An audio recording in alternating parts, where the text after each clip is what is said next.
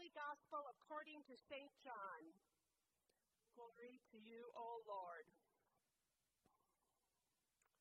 When it was evening on that day, the first day of the week, and the doors of the house where the disciples had met were locked for fear of the Jewish authorities, Jesus came and stood among them and said, Peace be with you. And after he said this, he showed them his hands and his sides. Then the disciples rejoiced when they saw the Lord. Jesus said to them again, Peace be with you. As the Father has sent me, so I send you. And when he said this, he breathed on them and said to them, Receive the Holy Spirit. If you forgive the sins of any, they are forgiven them. And if you retain the sins of any, they are retained. But Thomas, who was called the twin, one of the twelve, was not with them when Jesus came. So the other disciples told them, told him, We have seen the Lord. But he said to them, Unless I see the mark of the nails in his hands, and put my fingers in the mark of the nails, and my hand in his side, I will not believe. A week later, his disciples were again in the house, and Thomas was with them. Although the doors were shut, Jesus came and stood among them and said, Peace be with you. Then he said to Thomas, Put your fingers here and see my hands. Reach out your hand and put it in my side. Do not doubt, but believe. Thomas answered him, My Lord and my God. And Jesus said to him, Have you believed because you have seen me? Blessed are those who have not seen and yet have come to believe. Now, Jesus did many other signs in the presence of his disciples, which are not written in this book, but these are written so that you may believe that Jesus is the Messiah, the Son of God, and that through believing you may have life in his name, the gospel of our Lord.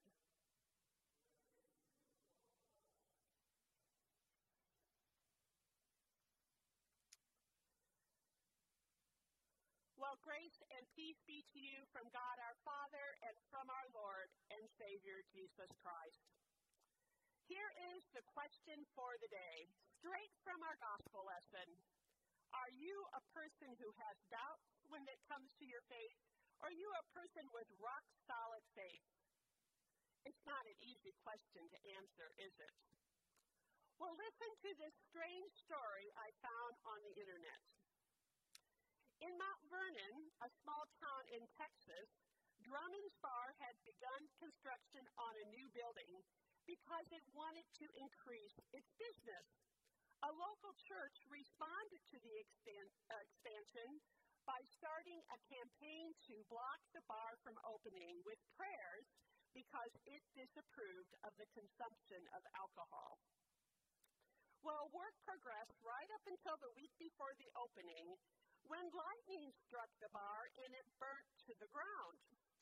The church folks were rather smug in their outlook after that, claiming the power of prayer had stopped the bar from expanding until the bar owner sued the church on the grounds that the church was ultimately responsible for the demise of his building, either through direct or indirect actions or means.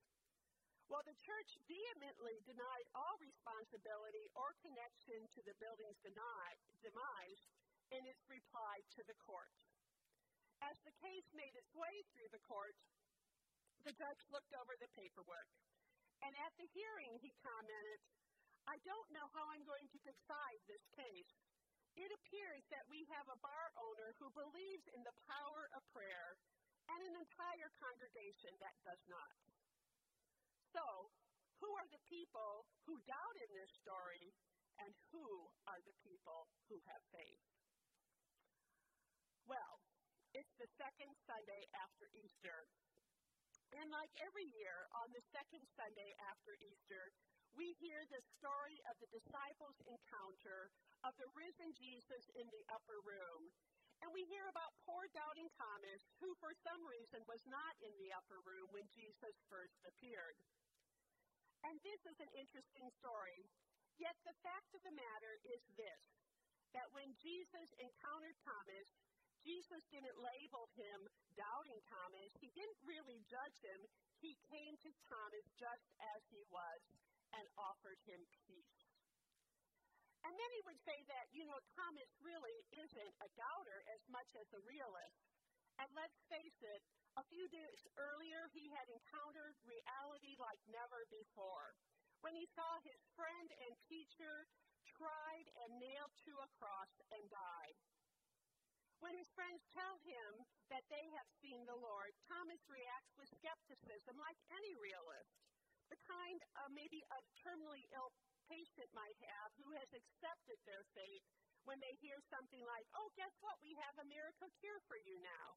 You can just hear that person saying, sure, sure. Well, I think one of the ways to understand our gospel text for today is to see that God takes us, accepts us where we are in life, with our doubt and our faith all mixed up inside of us at the same time. For you see, a week before Thomas ever touched the wounds of Jesus, the other disciples were sitting together in the upper room. It was the night of the first Easter. And I suspect that having denied and betrayed and abandoned Jesus, those disciples were wondering about what they had maybe done and not done. They were wondering about their failures. And it wouldn't be really a stretch to think that perhaps they were passing around blame for the death of Jesus. You could almost hear them saying it was the fault of the chief priests who condemned them, who condemned him. And you know what? There really wasn't enough room for us to be at the foot of the cross because all those women were there taking up space. And you can hear them thinking, maybe if that sleazy Judas hadn't sold him out in the first place, this wouldn't have happened at all. It's kind of what we do when we know we've really blown it. But because of our truth of our own shortcomings is often too much for us to bear. Or maybe the disciples were behind the locked doors because they were afraid of Jesus, because they had failed him so miserably. And the last person the disciples want to meet on that evening is a risen Jesus who might just confront them about their awful failures and kind of say, hey guys, where were you? But anyway, they are there behind locked doors, blaming themselves, blaming the others, hiding, trying to figure out what Mary Magdalene meant when she said, I've seen the Lord. And it is here sitting there in the midst of their doubt and fear and locked doors, in the midst of their blame and justifications, those disciples encounter the risen Jesus. It is here at that place he chose to appear to his beloved disciples, even though they had abandoned him.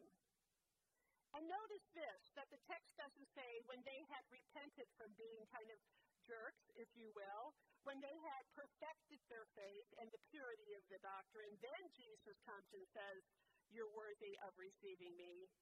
No, it is there in their fear and doubt, their betrayal, and probably a little shame that Jesus comes.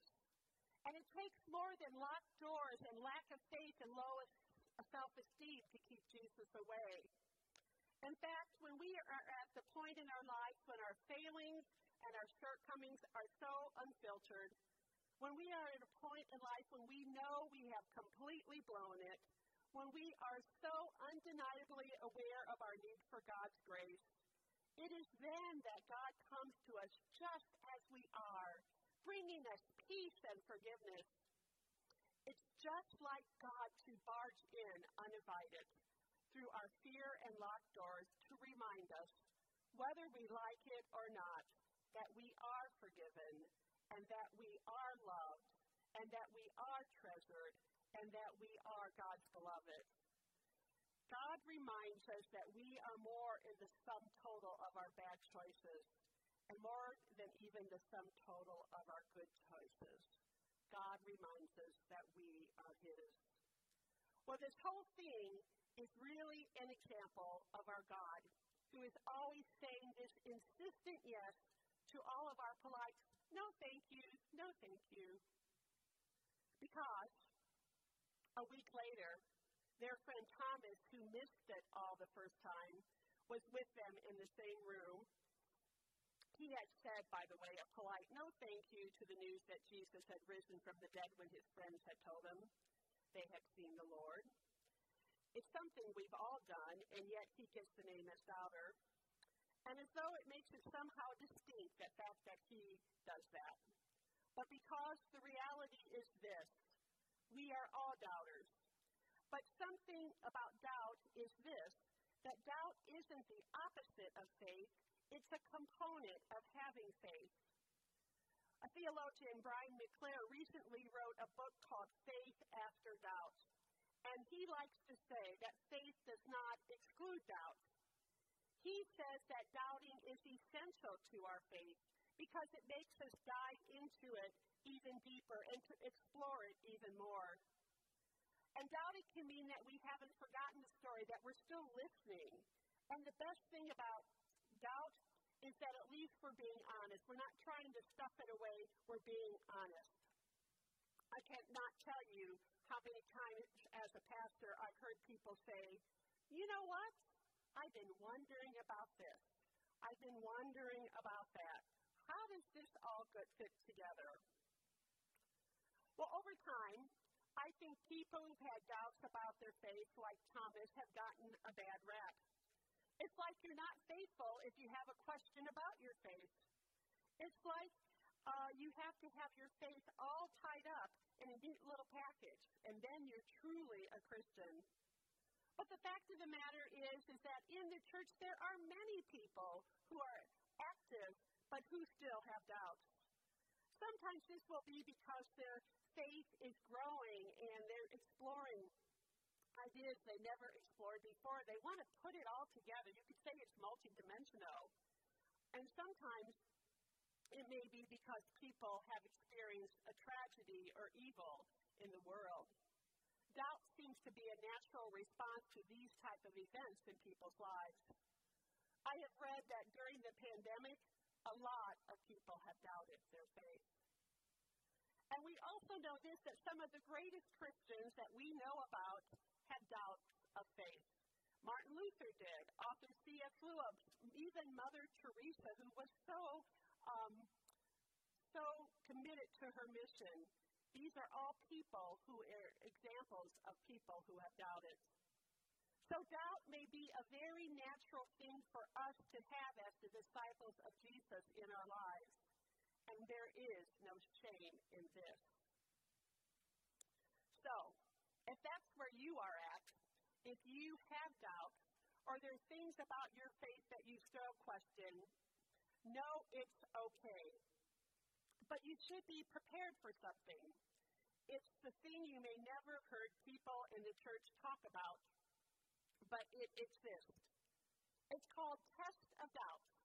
Not test of faith, doubts. And you should probably watch out for them. Well, here's how one ELC pastor describes her test of doubts. She says, When I was sure that this whole Jesus thing had nothing to offer me, when I felt so alienated by some Christians I knew who judged me, and I was so clear about my dislike for organized religion, religion when I thought I had unwavering, rock solid doubt, I wandered into a church that challenged all my certainties I had about the Christian faith. It was my great crisis of doubt. There, I wandered into this little Lutheran church, and there I was freely given absolution. I was told that God loved me. I heard the gospel. I was literally given a chunk of bread, which I was told that it was, that it was Jesus and it was for me. And I slowly began, because of all these things, to lose my doubt. So watch out, dear brothers and sisters. Watch out. Because here's the thing it's not faith that is the biggest threat to doubt. The biggest threat to doubt is the barging in of God revealed in Christ, just like it was for Thomas and those other disciples in the upper room. So if you would like to protect your doubt, here are some things you might just keep at a distance, that you might just try to stay away from. Avoid people who have heard the gospel and actually live as though it's true. Avoid talking about your doubt with other people. Avoid receiving communion where you receive something tangible that tells you God loves you. Avoid receiving forgiveness.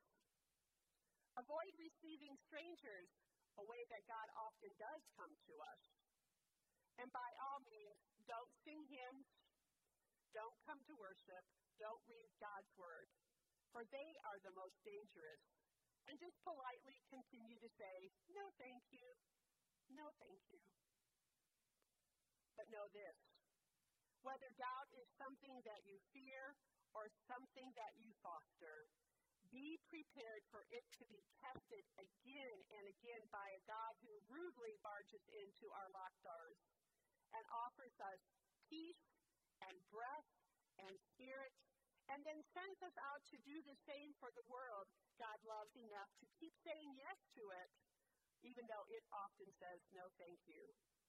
God says yes to it through the cross and resurrection of Jesus Christ. Be prepared for God to barge in, because that's the kind of God we have. Amen.